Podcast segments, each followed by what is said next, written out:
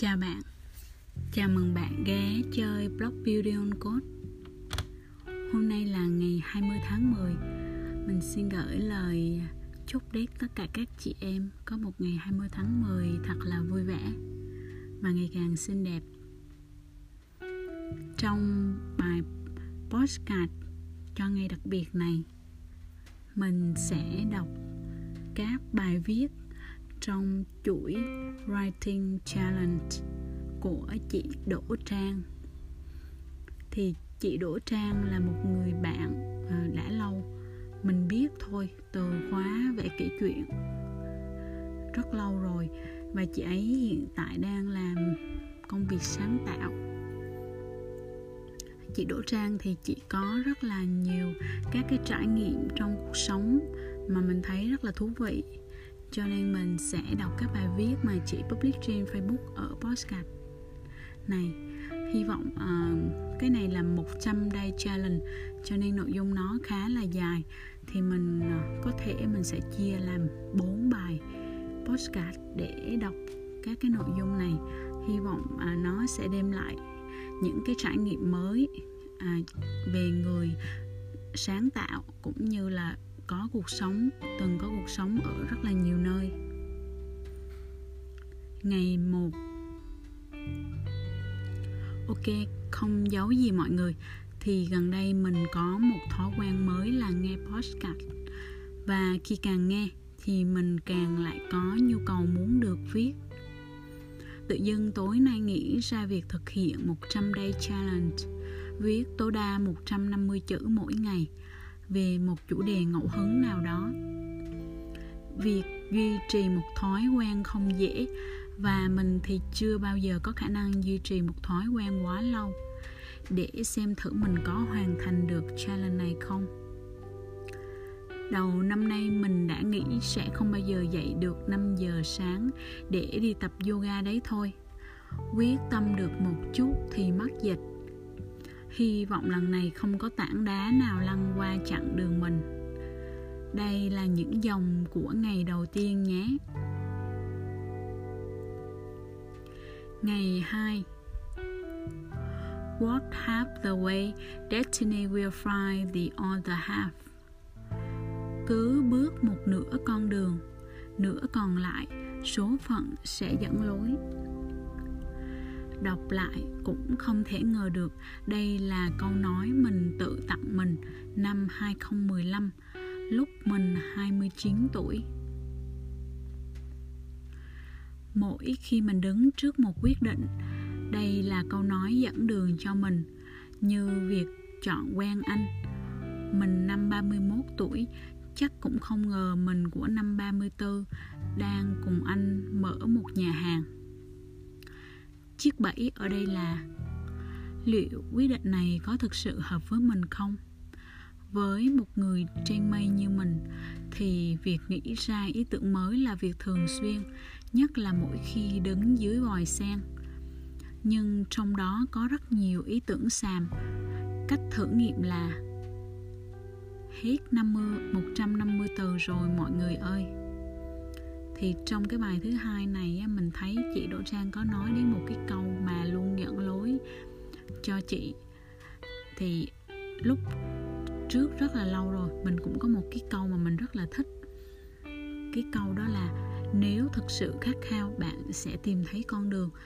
Và cái câu đó cũng đã giúp mình rất là nhiều trong những cái giai đoạn mà mình chưa biết là mình sẽ đi về đâu và mình cứ cố gắng trong từng các cái công việc nhỏ mà mình có cơ hội được làm. Ngày 3 có một số kiến thức mình thu nhận được trong quá trình đi làm, mình thấy khá hay.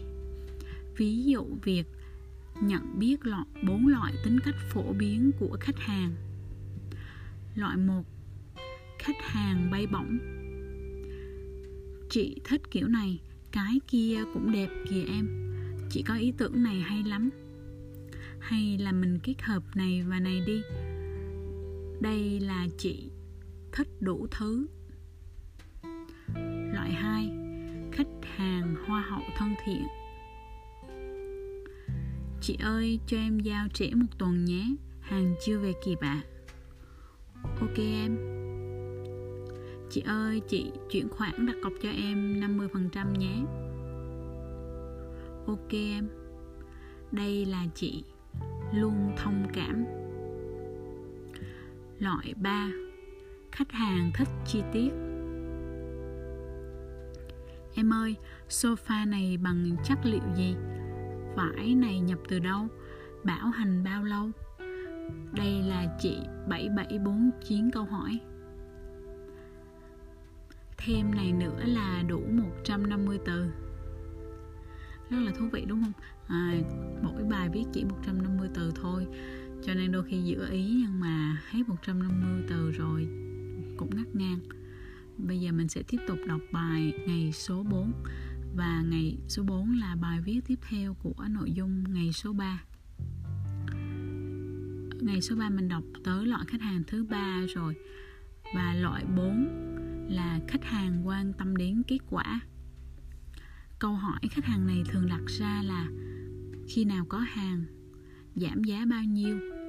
Khách hàng này sẽ muốn mọi thứ nhanh nhất và rẻ nhất đây là chị liền, tốt, rẻ trước khi vào phần bạn sẽ ứng xử như thế nào với từng loại khách hàng mình muốn chia sẻ một chút suy nghĩ của mình về công việc sales. Thứ nhất, mình cho rằng tính chất của công việc sales không phải là nói. Sales giỏi là người biết lắng nghe và đặt câu hỏi phù hợp. Đây là cách phân biệt sale sang và sale kém sang. Mình đã nhiều lần bỏ ra khỏi cửa hàng vì các bạn sales nói quá nhiều. Thứ nhì phải luôn yêu thương khách hàng, vì khách hàng là người mang đến doanh thu cho mình. Họ là người trả tiền cho dịch vụ của bạn và bạn không cần phải gây chiến với khách hàng. Mọi thứ đều có thể được giải quyết trên sự thảo luận, trao đổi, gỡ rối. Khi mình viết về việc phân loại khách hàng, hoàn toàn không phải với mục đích đánh giá khách hàng theo hướng tiêu cực theo một cách truyền thống sales sẽ thao thao bất tuyệt về sản phẩm họ bán.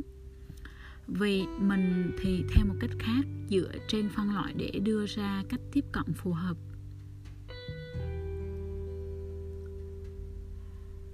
Ngày 5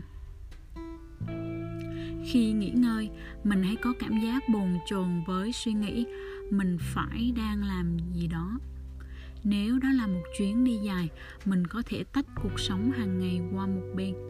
Nhưng nếu đó là vài tiếng cuối ngày, vào ngày nghỉ, cảm giác bồn chồn len lỏi nhắc mình phải làm này làm kia.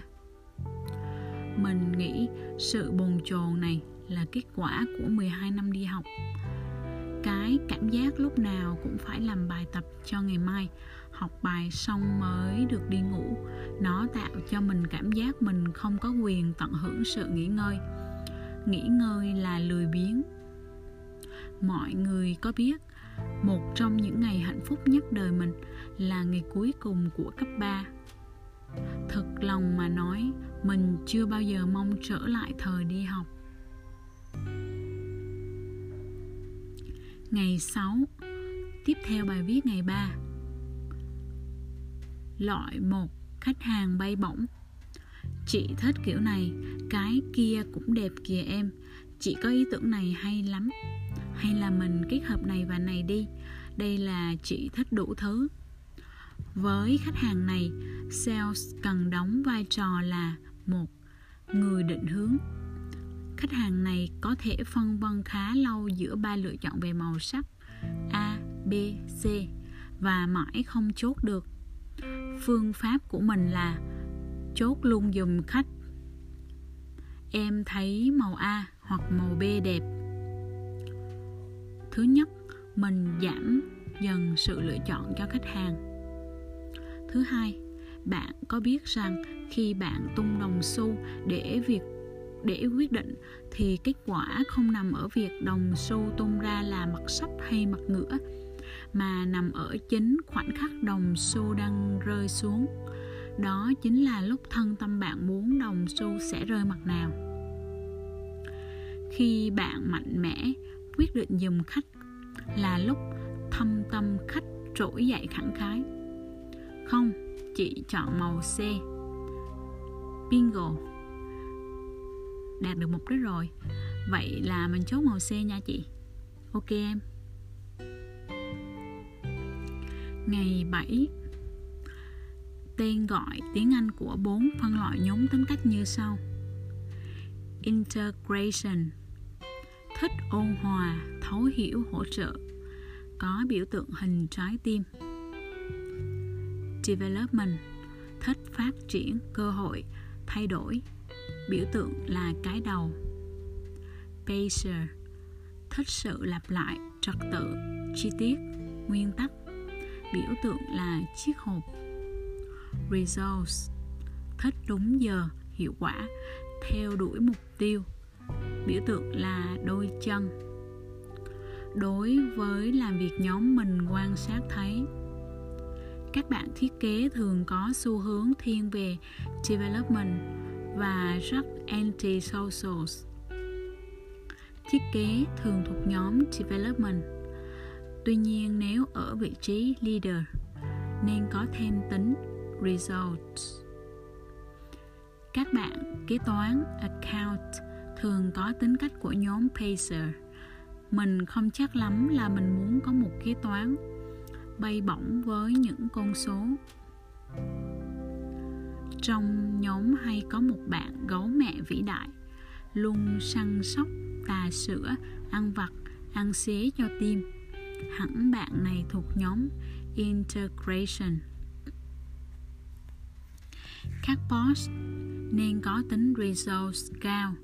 Công ty có boss tính cách độc tài tích cực, thường có tốc độ tăng trưởng nhanh.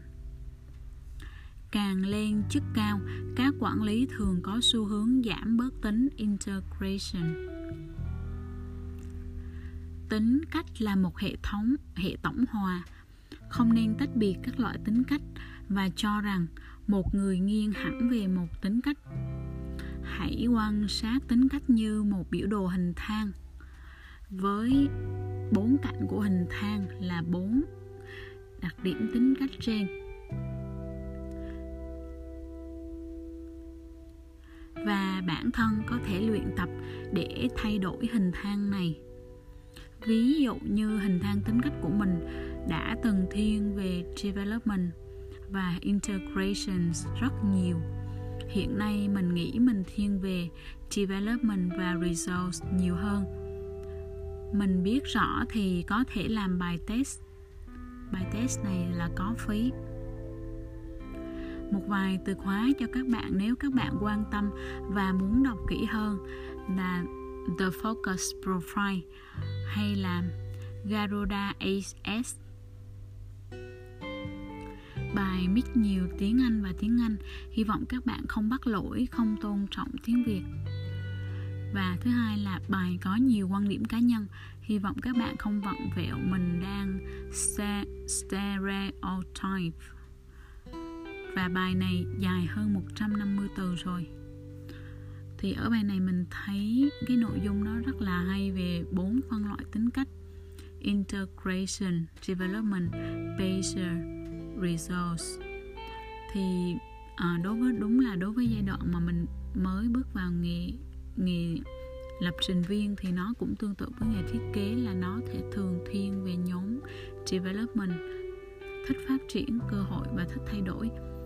Và ở giai đoạn đầu thì mình cảm thấy đúng là cái tính integration, thích ôn hòa.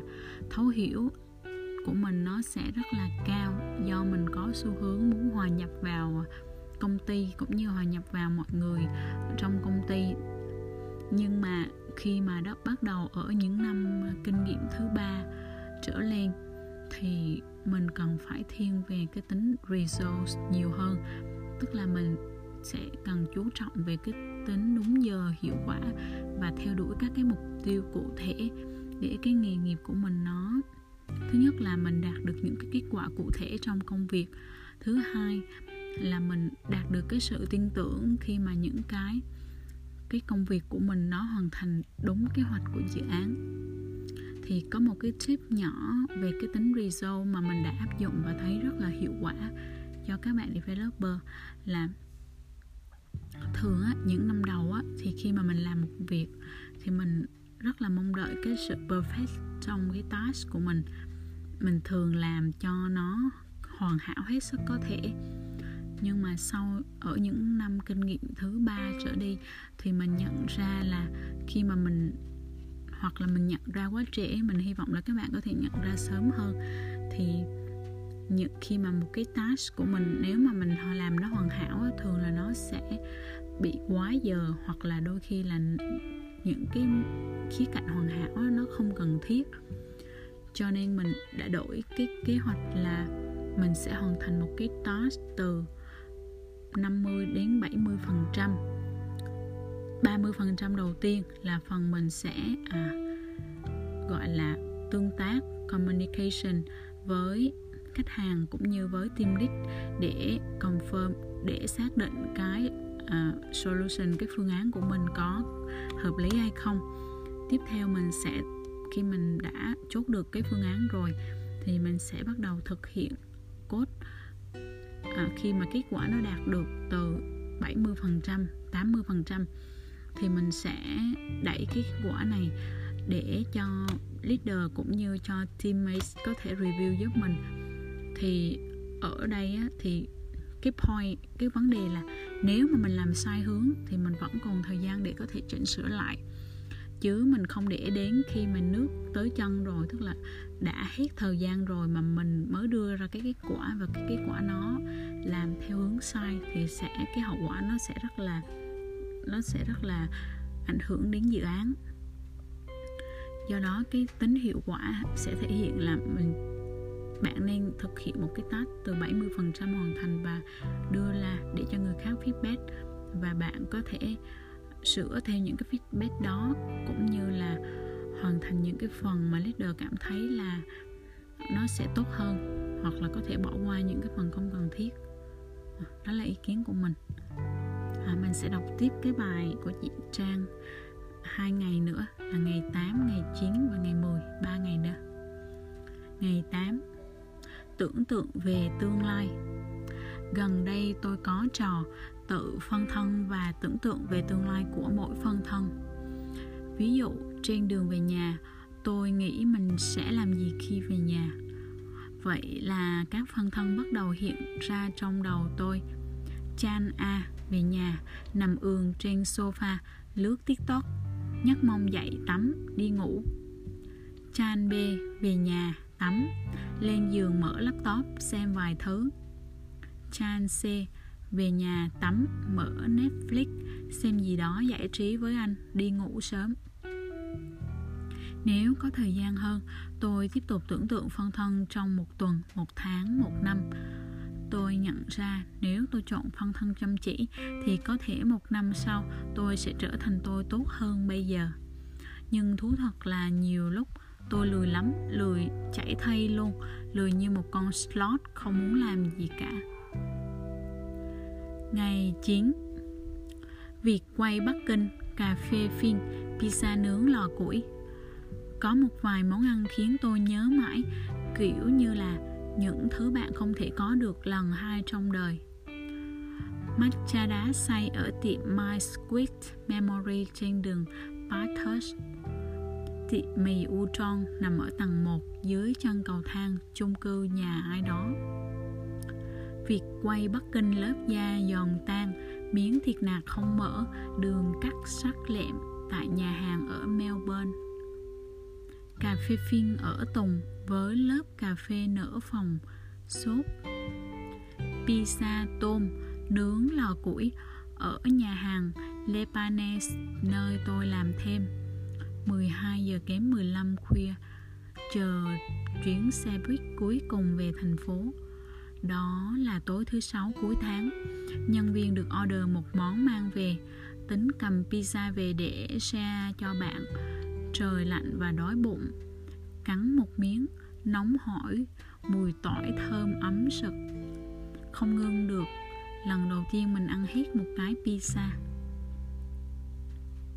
Ngày 10 Tôi thích đọc về tâm lý học Tôi nghĩ tâm lý học là nền tảng của tư duy và tư duy là nền tảng của hành động. Ở xứ mình thì nền tảng của hành động lại là đạo đức thuần phong mỹ tục. Tôi thấy đôi khi hơi lạc lối. Tôi bắt đầu hiểu về bản thân tôi hơn thì tôi bắt đầu khó hiểu hơn về môi trường xung quanh. Tôi lấy một ví dụ tại sao người nhỏ tuổi lại sợ người lớn tuổi phải luôn vân vân dạ dạ? Cái này là manipulate. Tôi kể một câu chuyện của ba tôi. Đi ăn sáng, đậu xe máy, tự dưng một ông già xuất hiện chữ rủa om sòm. Ba tôi tranh luận lại. Tôi không nhớ rõ chi tiết. Ông già buông ra một câu. Ba mẹ cậu không dạy cậu à? Ba tôi nói 60 tuổi thì tôi tự dạy tôi, chứ cần gì ba mẹ phải dạy. Khi nào bạn thấy bạn là một người trưởng thành thực sự? Khi nào bạn thấy bạn là người tự dạy mình? Khi nào bạn hết sợ ba mẹ, sợ người lớn? Tôi dùng từ sợ nhé.